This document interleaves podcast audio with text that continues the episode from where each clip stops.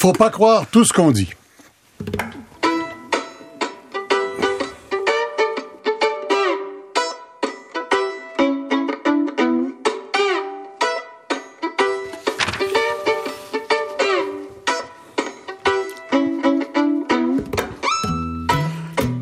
Il y aura une commission d'enquête sur l'octroi et la gestion des contrats publics dans l'industrie de la construction. Ça, on le sait depuis mercredi.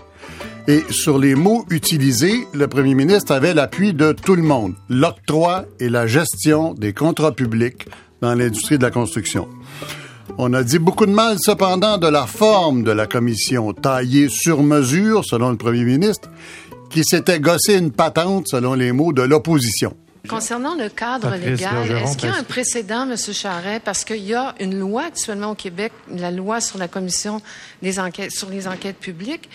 Est-ce qu'il y a un modèle? Est-ce que vous pouvez référer à quelque chose qui ressemble à la créature que vous nous présentez aujourd'hui? On a, on a taillé sur mesure la solution qui était la bonne. il y a plusieurs précédents de commissions d'enquête de tout genre. Le gouvernement a toujours pris les moyens d'adopter la formule qui s'appliquait aux circonstances d'une commission d'enquête. Ça, c'est pas nouveau. Ça, c'était la réponse du premier ministre Charest à la question de ma collègue Marie-André Brassard mercredi soir. Hier soir, le premier ministre a changé de cap. C'est comme à voile, on peut changer de cap pour aller à la même place. Et si elle en fait la recommandation, le gouvernement acceptera. Alors voilà, si elle en fait la recommandation. Donc, la juge Charbonneau, si elle en fait la recommandation, le gouvernement acceptera. Alors, qu'est-ce que ça veut dire précisément quant à la contrainte des témoins obligés de témoigner par subpénat, quant à leur immunité, ce qu'ils disent ne peut pas être retenu contre eux, quant à l'immunité des commissaires, je rappelle que le premier ministre disait jusqu'à hier soir que le gouvernement prendrait à sa charge tous les frais judiciaires d'un commissaire qui serait poursuivi. Il y a une heure, j'ai parlé avec le ministre de la Sécurité publique, M. Robert Dutil. Monsieur Dutil, bonjour. Bonjour, Monsieur Lacombe. Ben, D'abord, euh, on est content que vous soyez là. On parle à quelqu'un euh, euh, live, comme on dit en latin. je vais commencer par une question très pointue, mais très simple. Si Mme Charbonneau décide cette semaine qu'elle veut être assurée et qu'elle veut les pouvoirs d'une vraie commission d'enquête, est-ce que ça peut se faire dès maintenant? Ben oui, M. Charette est très clair là-dessus. Quand elle va juger qu'elle aura besoin de ce pouvoir-là pour faire son travail de façon correcte, elle n'aura qu'à le demander. Et ce sera accepté. Euh, oui, mais il a dit, après avoir accumulé un peu de preuves, et, le ministre de la Justice en a rajouté là-dessus ce matin, euh, quand elle aura commencé son enquête, etc. Est-ce que c'est une condition? Là, je crois comprendre de ce que vous me dites, non? On lui a mis aucune condition. Elle est autonome, elle est indépendante, elle a été choisie par le juge en chef, puis c'est elle qui va décider de, de la tenue de ses travaux, et on lui a offert un outil supplémentaire. Donc, elle peut vous dire lundi matin, je veux les pouvoirs d'une commission d'enquête selon la loi sur les commissions d'enquête, euh, chapitre C37, et que les articles 10 et 11 s'appliquent. Elle est tout à fait libre de ses demandes. Monsieur Goulombe, là, il n'y a aucune intervention. Lacombe, Lacombe. Monsieur Lacombe, pardon. oui. oui. Euh, il n'y a aucune intervention là-dessus. Elle est tout à fait libre. elle a, elle a le, droit de le demander, puis euh, le premier ministre a été très clair là-dessus. Euh, ben, il a peut-être été clair avec vous, mais en public, c'était pas clair comme ça. En public, c'était aussi clair que ça, M. Coulombe. Si Madame la juge, quand elle aura commencé son travail, qu'elle aura regardé ce qu'elle peut faire, demande ce pouvoir de contrainte-là, elle l'aura. OK, donc ce n'est pas une condition qu'elle ait commencé à accumuler de la preuve et donc que ça prenne quelques semaines, etc. C'est pas une condition que on, vous posez. On, ne, soumet, on soumet les demandes de la, la juge à aucune contrainte. Et on ne peut pas le faire d'ailleurs. C'est elle qui est maître de son bateau. Oui. Son avis. Enfin, normalement, euh, le protocole euh, du Conseil de la magistrature à l'usage des juges prévoyait que la, personne, le juge choisi comme président de commission, doit examiner le mandat avant d'accepter. Alors, elle avait accepté, elle pose la condition après, mais ça change rien, là, maintenant. Elle avait, accepté. Elle estimait, là, de toute évidence, puisqu'elle avait vu le mm. mandat avant, mm. avant, elle avait estimé qu'elle avait tous les moyens qu'il faut pour mener à terme son mandat. Euh, est-ce que vous êtes en train de me dire que vous pensez qu'elle ne demandera pas? Je n'en ai aucune idée. Je ne connais pas Madame, euh, Madame euh, Charbonneau. Charbonneau. Je ne sais pas qui elle est. comme les autres, je lis son curriculum vitae. Je suis très impressionné. Je pense que tout le monde reconnaît sa compétence et son expérience. Mm. Mais c'est elle qui va en décider sans aucune autre intervention euh, que, que, que celle qu'elle se fera elle-même. La vraie raison pour laquelle le gouvernement a changé d'idée, qu'est-ce que c'est? Ben, écoutez, euh, quand vous dites changer d'idée, c'est vous n'apportez ben pas la nuance que je vous apporte là. La, nuance que je vous apporte, c'est de dire elle pourra le demander, mais tant et aussi longtemps qu'elle n'aura pas le demandé, les preuves que les policiers accumulent vont, vont être sans risque. Il n'y aura pas de risque de contamination. C'est une nuance importante. Oui, mais vous avez changé d'idée. Vous avez décidé que s'il y avait une commission d'enquête sur la loi des commissions d'enquête, ça va être ça. On a trouvé une meilleure solution. Oui. Regarde, moi, je pense la que. Raison, mais c'est quoi la, la raison? réflexion, ben, il faut toujours chercher des meilleures solutions. Je pense que dans, dans le travail que l'on fait dans la vie en général, puis en particulier en politique, c'est qu'il faut chercher des meilleures solutions et les solutions les plus convenables. Est-ce que la meilleure solution est trouvée? La meilleure solution est jamais trouvée. Si c'était le cas, on n'aurait pas besoin de faire des projets de loi en continu, comme on fait pour améliorer nos lois, s'assurer qu'on suit l'évolution de la société ou qu'on élimine des choses qui euh, s'avèrent euh, inopérantes ou, incorrectes. Donc, euh, donc, il faut continuer et faire continuellement ce travail d'amélioration-là législatif et ou, en particulier dans ce cas-ci, de la Commission. Si je dis que c'est le communiqué du barreau du Québec et l'espèce de solidarité du milieu juridique qui vous a convaincu de changer d'idée, communiqué d'hier qui déplore l'absence d'immunité, qui dit que c'est pas une façon d'avoir la, la confiance du public, qui, dit que c'est, euh, il faut s'assurer que la commission d'enquête a les pouvoirs prévus par la loi existante, donc la loi des commissions d'enquête. Vous allez me dire que non, c'est pas ça. C'est pas à cause du barreau. je vais vous dire que c'est un ensemble. C'est toujours un ensemble. Quand on regarde la situation, il est important que le public soit en confiance avec la décision qui soit prise. Et de notre côté, il est important que les preuves soient le plus préservées possible. Puis la solution trouvée est une meilleure solution.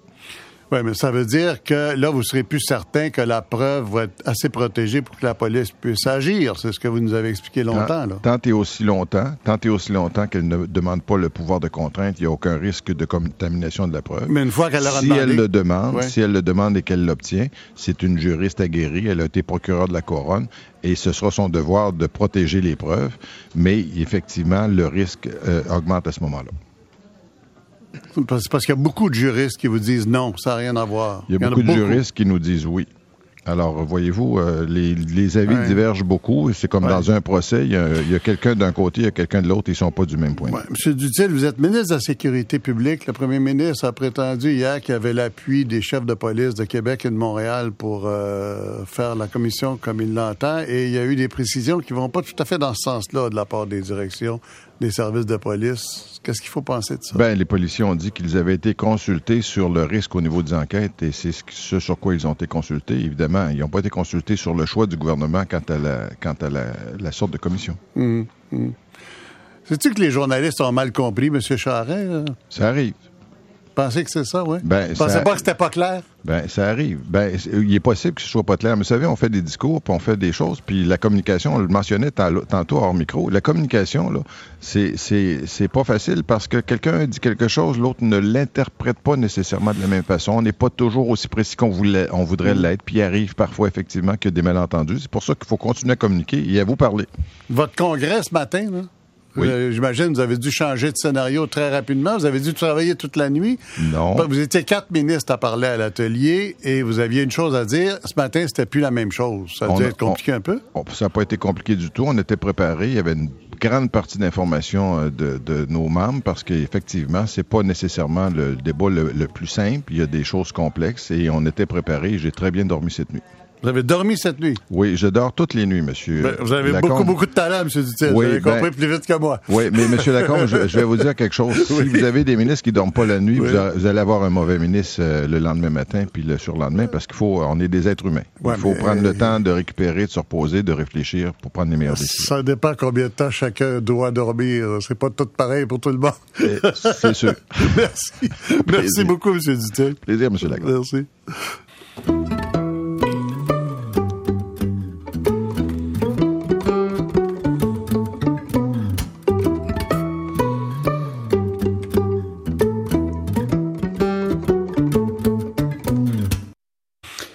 Un ministre de bonne humeur, le ministre de la Sécurité publique, M. Robert Dutil. Alors, je vous présente maintenant les gens qui participeront à cette émission. D'abord, l'avocat du gouvernement canadien devant la commission Gomri, M.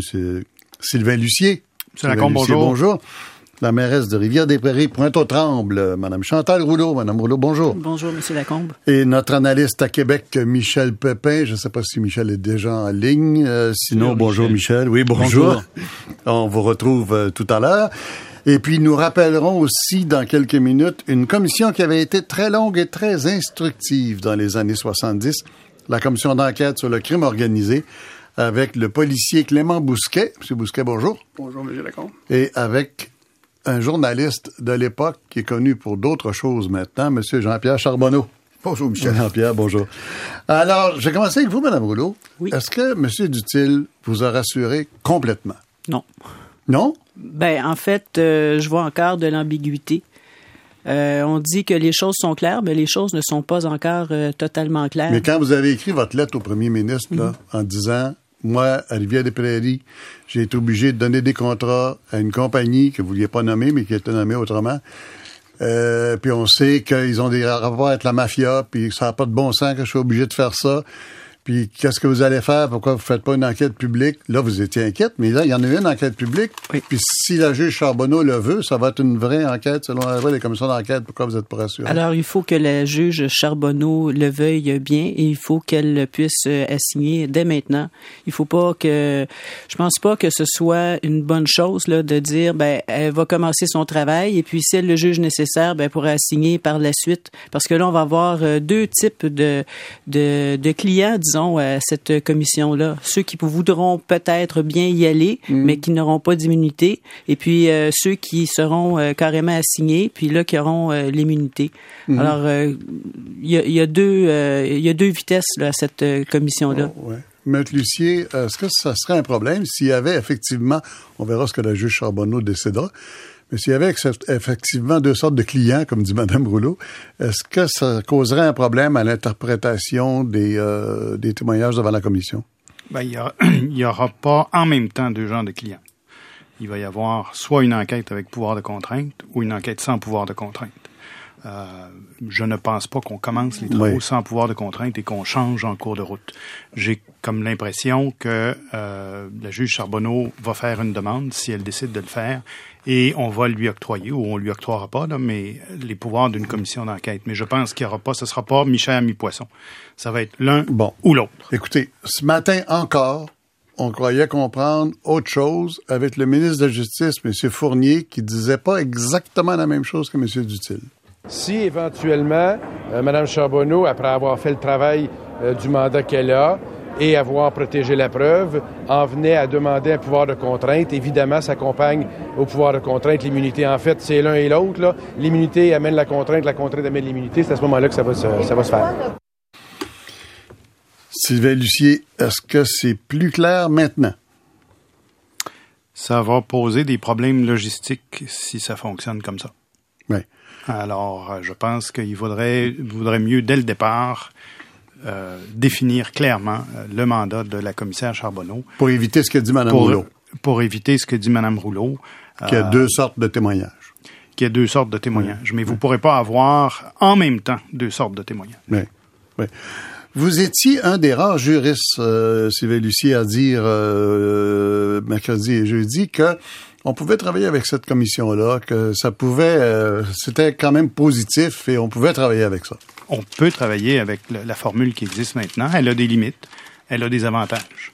Euh, Je ne sais pas ce que M. Bousquet va en penser, mais effectivement, à l'heure actuelle, toute information que la commission recevrait, dans son format actuel, Ouais. pourrait être transmise aux agences d'application de, la loi et plus particulièrement à la police. Ouais. Si on a une commission d'enquête avec pouvoir de contrainte, effectivement, on ne pourra pas transmettre euh, certainement euh, aux autorités policières l'information qui aurait été obtenue sous la contrainte. Non. On n'a pas besoin. On, ne peut pas l'utiliser pour, pour témoigner. C'est-à-dire, on ne pourra pas utiliser le contenu Oui. pour poursuivre, mais on pourra utiliser les renseignements. faisons Faut faire attention aussi, il y a le, le, fruit of the poison tree. On ne peut pas se servir de l'information obtenue pour aller chercher de la preuve qui va incriminer la personne. On va éclaircir les notions juridiques, puis on passera euh, aux questions de police par la suite euh, avec M. Bousquet puis M. Charbonneau euh, à l'occasion de la SECO. Mais j'ai de la difficulté à comprendre là. Si c'est public, s'il y a une audience publique, euh, les policiers sont capables d'écouter la télévision comme tout le monde mais ou d'assister à la séance? Oui, oui, mais il faut, on a une fiction juridique. Oui. Et il faut faire comme si ça n'avait jamais été dit. Dans le cas de la commission Gomery, Monsieur Lafleur, Monsieur euh, Bro, Monsieur Coffin ont fait des aveux euh, mhm. devant la population sous la contrainte. La, la Sûreté du Québec, la GRC, ont été obligés de monter leur enquête comme si ces gens-là n'avaient jamais témoigné. Ils sont repartis de zéro alors que tout le monde avait entendu en public ces gens-là dire ce qu'ils avaient dit. La police a refait son travail à partir de zéro. Mais c'est, c'est comme ça habituellement dans une commission d'enquête. Oui. Et euh, comment ça se fait? Je, je, lis le communiqué du barreau. Là. On ne trouve pas de cas où ça aurait été... Ça, ça c'est le je ne sais pas si c'est dans le communiqué ou dans une affirmation du, du bâtonnier du Québec, on ne trouve pas de cas où euh, on n'aurait pas pu poursuivre quelqu'un à cause d'un témoignage devant, le, devant une commission d'enquête. Effectivement, on n'est pas empêché de poursuivre cette personne-là. C'est juste qu'on ne peut pas se servir de la preuve obtenue par la commission d'enquête. Oui, bon ben alors. Alors, s'il n'y a pas de cas connu, où est l'objection? Ah, il n'y en a pas. Oui. J'ai toujours dit que ce n'était pas antinomique, c'est mhm. juste euh, on ne peut pas se servir des travaux de la commission mhm. pour accuser les gens. On peut s'en servir pour les poursuivre au civil. On peut s'en servir pour donner des idées aux policiers pour qu'ils sachent par où chercher pour trouver la preuve autrement, par exemple. En faisant très attention. Ça, j'ai bien hâte de voir ce que M. Bousquet va dire. La commission d'enquête, là. Oui, Mme euh, Rouleau. Euh, ben, d'après, d'après ce que nous, on comprend, là, puis le, pourquoi de cette demande de la commission d'enquête, c'est de voir quel est le système qui existe. Oui et puis, et puis c'est de voir ce système-là, c'est de voir l'appareil. Et puis l'enquête policière, elle, elle va chercher les personnes qui sont responsables de ça. Il me semble que euh, moi, je suis pas juriste là, mais dans ma compréhension des choses, ce sont euh, deux moyens euh, d'éliminer la corruption et la collusion. Tout à fait. Et, et euh, lier ça aussi, évidemment, au financement des partis politiques, parce qu'il ne faut pas oublier cette partie-là qui est, qui est très, très, très importante. Oui, c'est quelque part dans les attendus, d'ailleurs, du décret qui institue la commission. On mentionne que lien possible avec le financement ah des partis politiques, c'est mentionné, pas dans le mandat, mais dans les attendus euh, du mandat. J'ai toujours l'impression, depuis le début de cette affaire-là, M. Lucier, que le, il y a comme une objection, une espèce d'objection euh, morale ou supramorale, si on veut, aux commissions d'enquête, qui dit c'est une occasion de pitcher de la boue sans avoir des vraies preuves qui permettent d'accuser quelqu'un. Or, on peut le dire comme ça, mais on peut dire aussi que c'est une occasion de démonter un système qui se démontrerait pas autrement. Alors, je prends Gomery.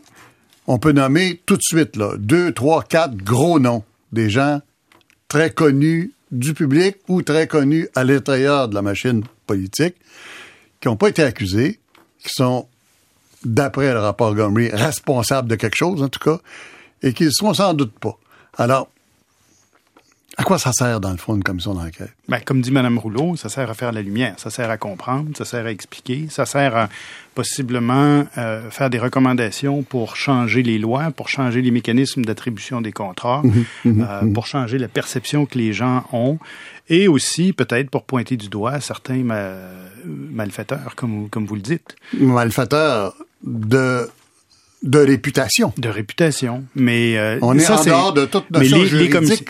Euh, oui, on est dans le politique pur. On est dans le politique et on est dans le on est dans le personnel parce que les commissions d'enquête portent atteinte à la réputation. Ça, la Cour suprême nous le dit de façon répétée dans ses jugements. C'est le grand danger, si vous voulez, pour les individus qui comparaissent mmh. devant les mmh. commissions d'enquête, c'est mmh. qu'on porte atteinte à leur réputation. Et euh, souvent, la simple apparition à la télé fait en sorte que cette personne-là est condamnée dans l'image du public. À la commission Gomery, je connais des gens qui ont perdu leur emploi parce qu'ils avaient été témoins. Donc, pour ces gens-là, ça a des conséquences qui sont très graves. Donc, il faut mettre des protections euh, en place Et le simple fait d'avoir un avocat qui fait des objections, c'est pas suffisant. Donc, c'est un, c'est un, un, outil qui est très lourd. Mais c'est un risque à courir. C'est un risque. C'est, c'est les effets collatéraux d'une commission du public. Exactement. C'est ce que la Cour suprême nous dit. Mm-hmm. La Cour suprême nous dit les commissions d'enquête font la lumière sur des situations mm-hmm. préoccupantes. Mm-hmm. Elles ont des effets collatéraux et c'est le prix à payer pour que la société apprenne et découvre un système, un problème et cherche des solutions à ce problème. Charbonneau, M. Charbonneau, le, le le mandat de la SECO et, les, conclusions du juge d'utile dans son premier rapport, c'est une description parfaite de ce que vient de dire euh, Maître Lucier. Oui. Hein? C'est un devoir d'exemplarité. C'est un devoir, euh, c'est un instrument pour rechercher la vérité, pour la comprendre et pour l'exposer, parce que les citoyens doivent savoir et comprendre pour porter des jugements et pour exercer leur euh, capacité de contrôler leurs élus et les gouvernements à travers les choix mm. électoraux qu'ils font, à travers les pressions qu'ils font.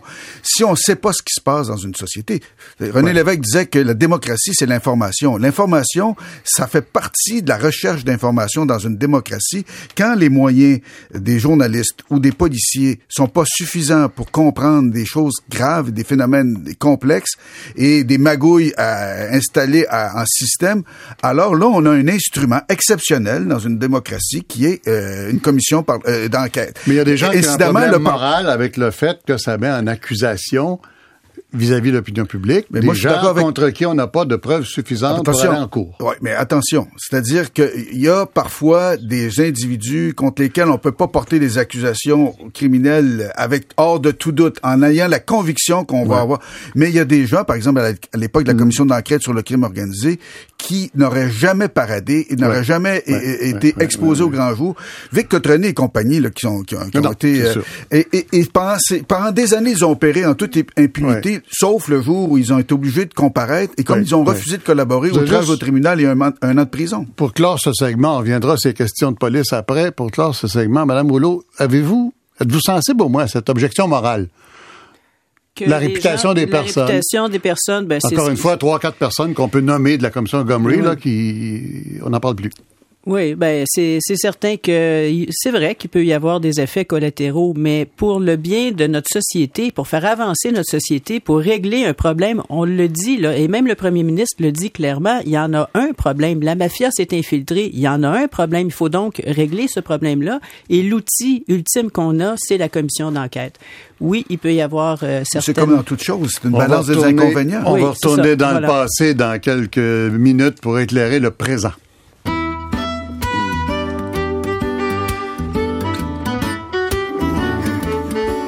On, va aller avec vous, monsieur.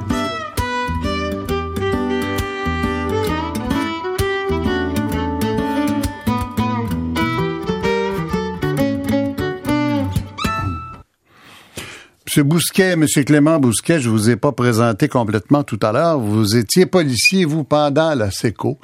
Vous avez fait plusieurs enquêtes pour la commission d'enquête sur le crime organisé dans les années 70. Et vous, vous avez été un des premiers cette semaine à dire non, non, ça c'est pas vrai. Une commission d'enquête nuit pas au travail policier. Au contraire, ça aide. Expliquez-nous ça. Absolument. Basé, il y, a beaucoup de choses qui ont été dites relativement au travail policier et à une commission d'enquête. Moi, je vous dire une chose, il faudrait partir du prémisse suivant. Là.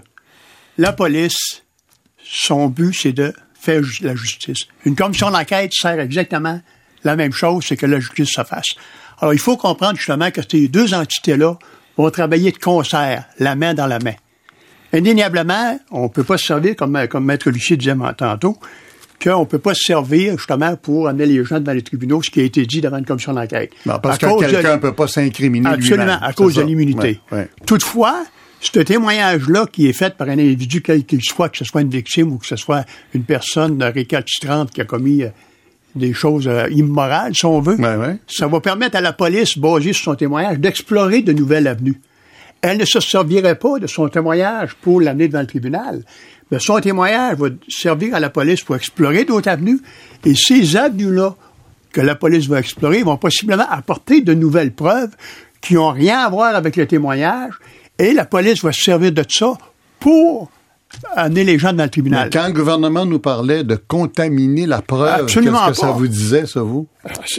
ils vont travailler la main dans la main. Croyez-vous qu'un commissaire où les commissaires, sont veut, qui siègent une commission d'enquête, qui vont faire témoigner quelqu'un, qui va faire dire des choses à ce quelqu'un-là, sachant que ça peut nuire au travail policier? Absolument pas. Les deux travaillent de concert. Ah, la police puis les commissaires des commissions d'enquête, c'est du monde qui se parle, ça. Absolument. Il faut qu'ils se parlent. Hmm. Il faut qu'ils se parlent.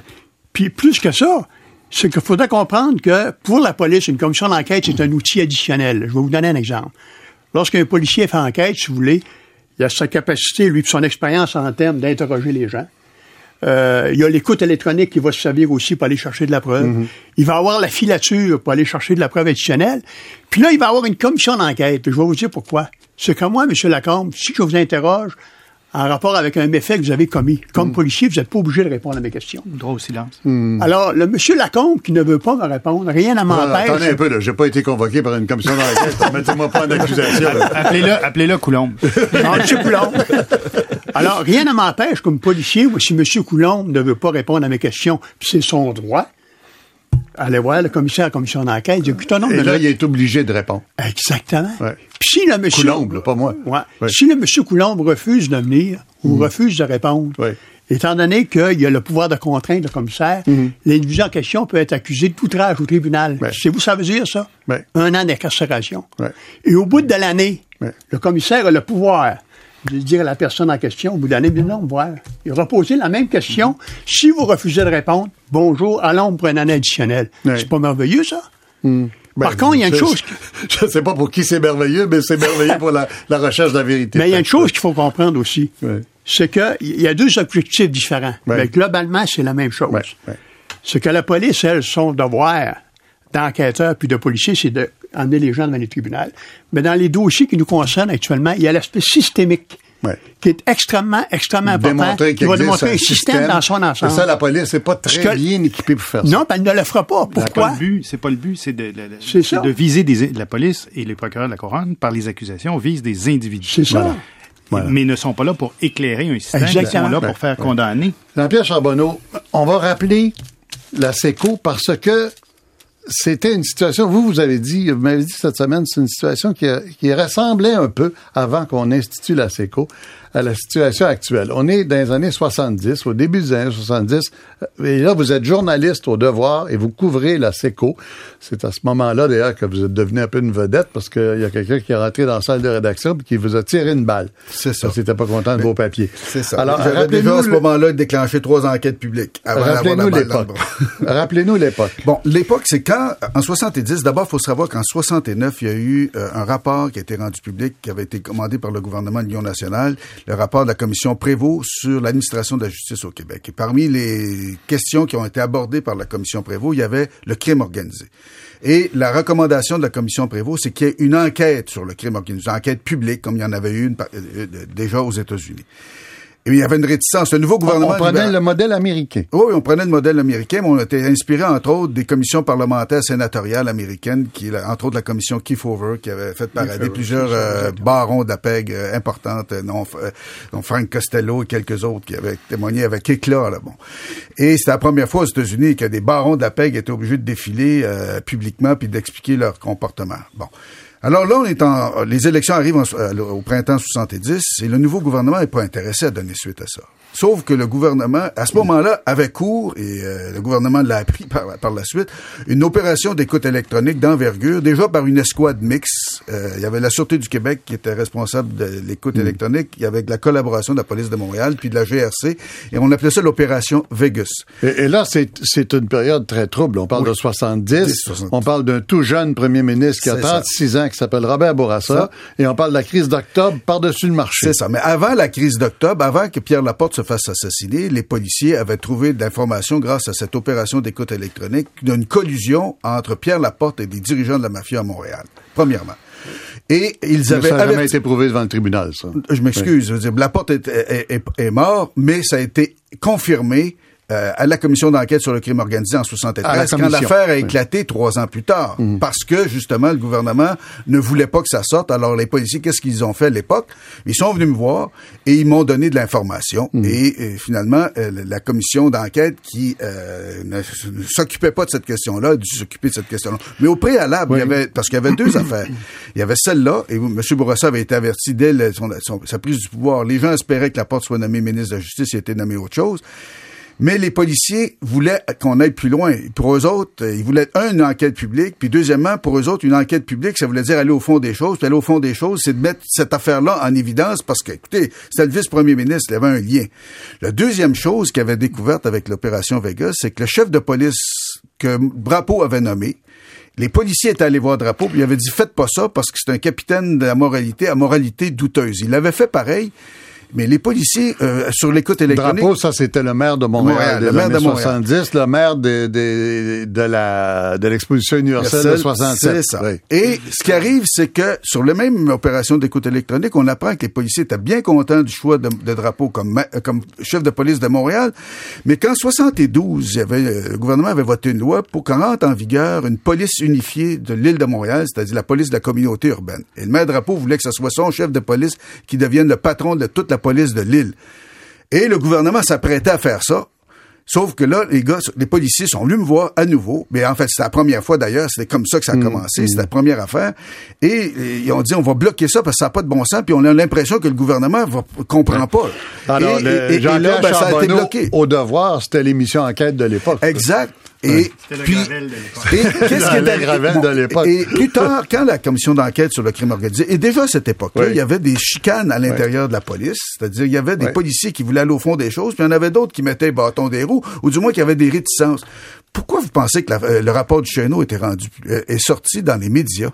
Parce que à l'intérieur, il y avait des conflits. Ça veut pas dire que les gens qui étaient opposés à ceux qui voulaient aller au fond des choses ou à l'approche du chéneau étaient des bandits. Mais il y avait une conception différente et les policiers à l'intérieur, à un moment donné, trouvent que si on va pas au fond des choses, on, on, fait de la frime. C'est exactement ce qui s'était passé il y a 40 ans qui se reproduit récemment.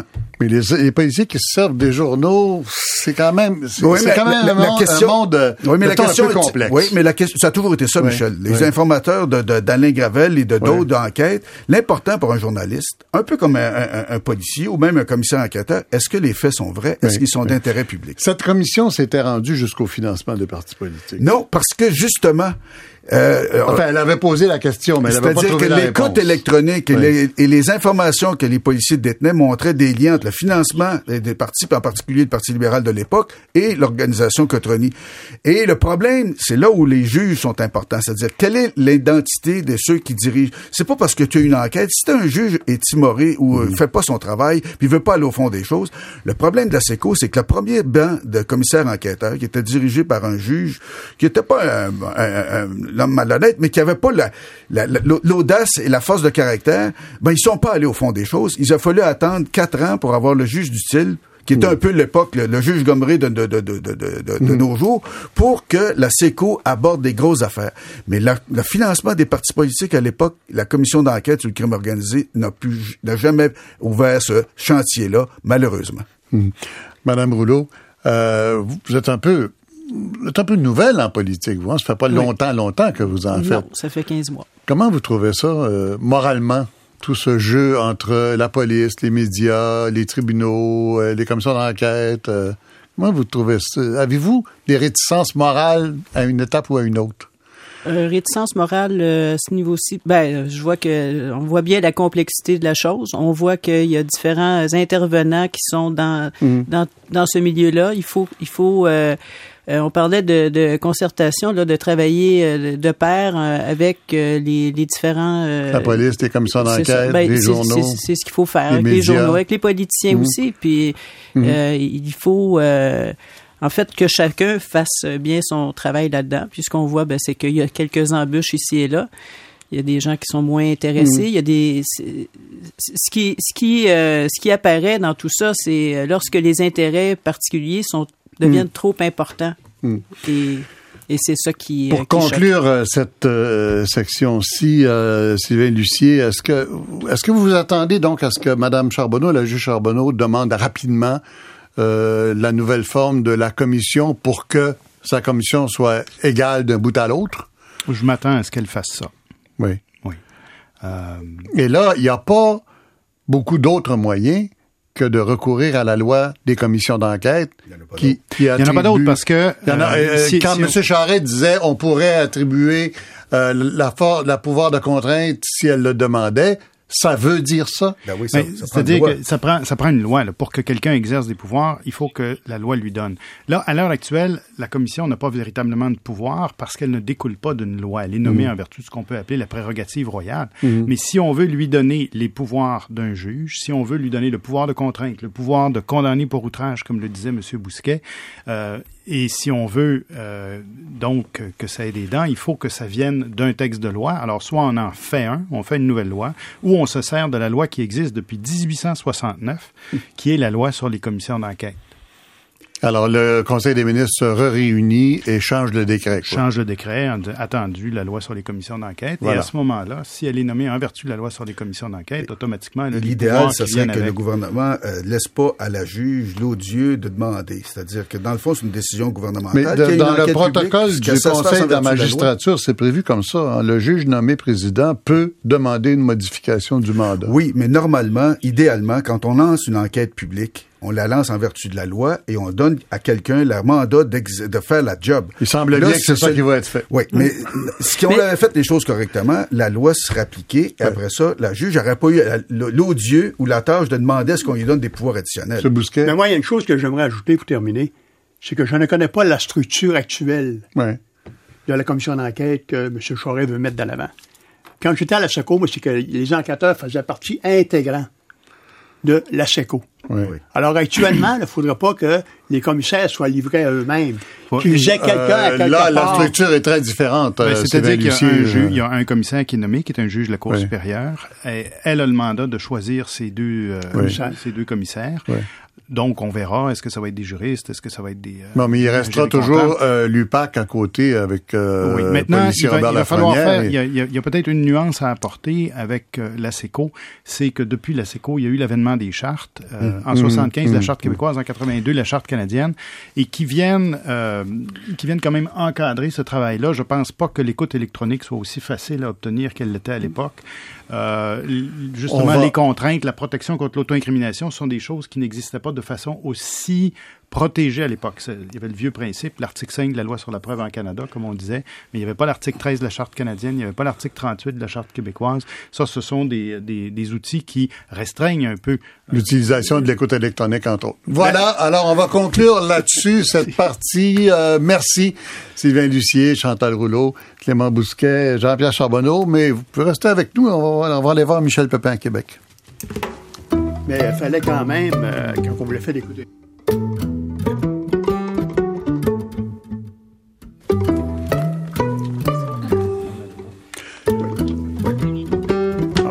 écouter. les effets d'un vide, là, long comme ça. Alors, on, on, va rejoindre mon collègue Michel Pépin au congrès. Euh, enfin, pas, c'est pas le congrès, là, c'est comment ça s'appelle? Oui, le con, oui. conseil, le congrès du Parti libéral. Voilà. Oui, tout à fait. Bon, bonjour, le, Michel. Bonjour.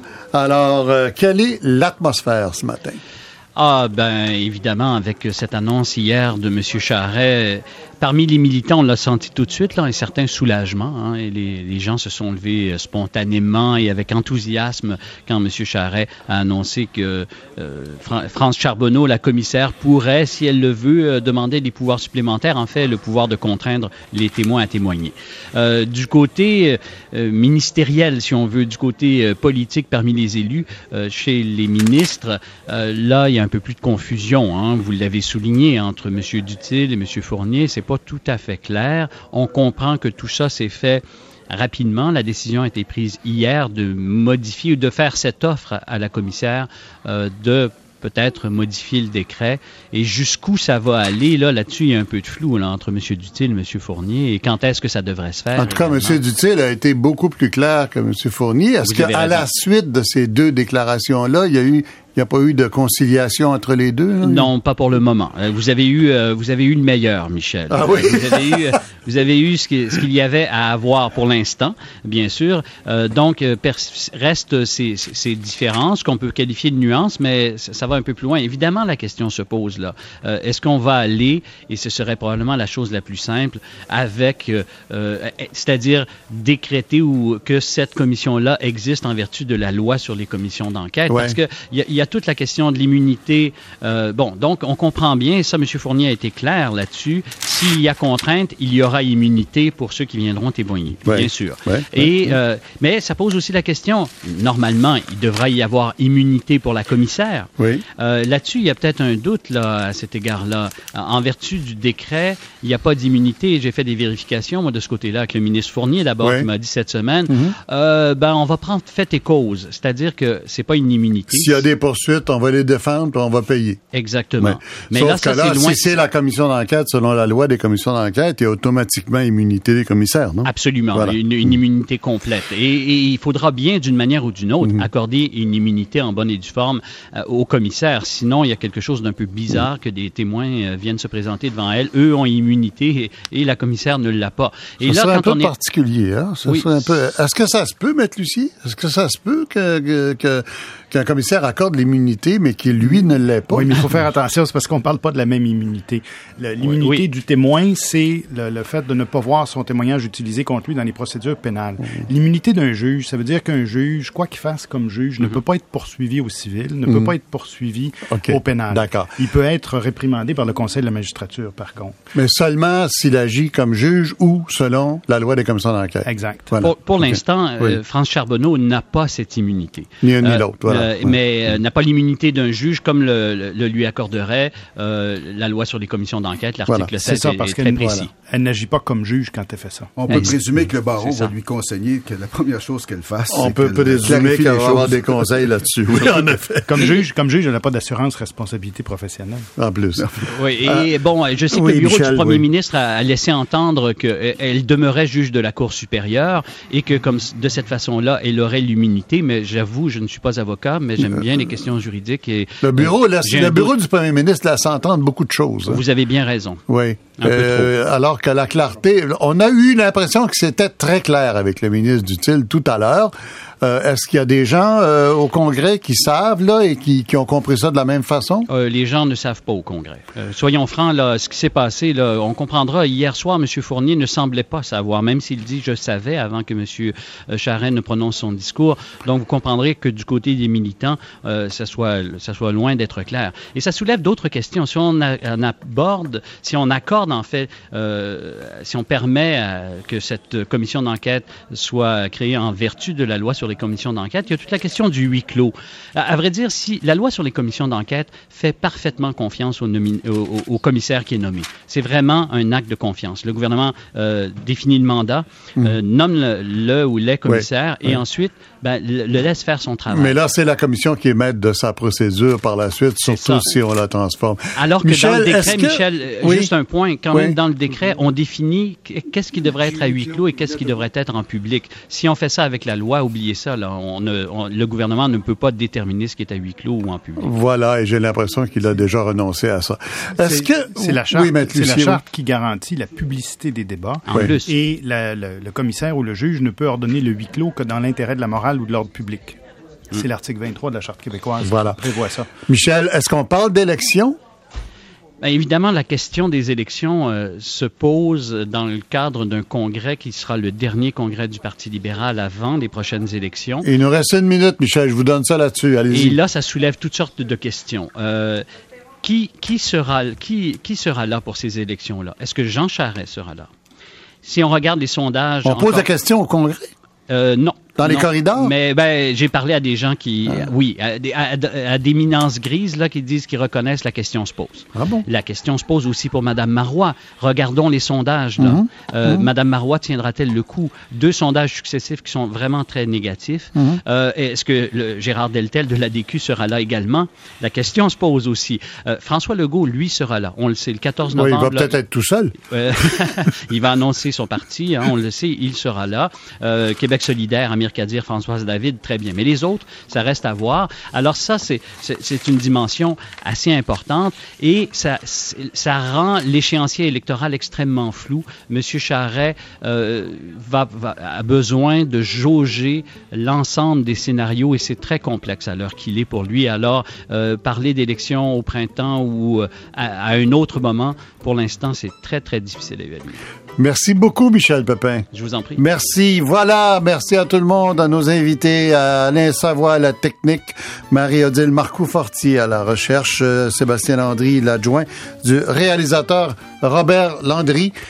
Voilà, n'oubliez pas le 21e lundi soir et puis vous revenez la semaine prochaine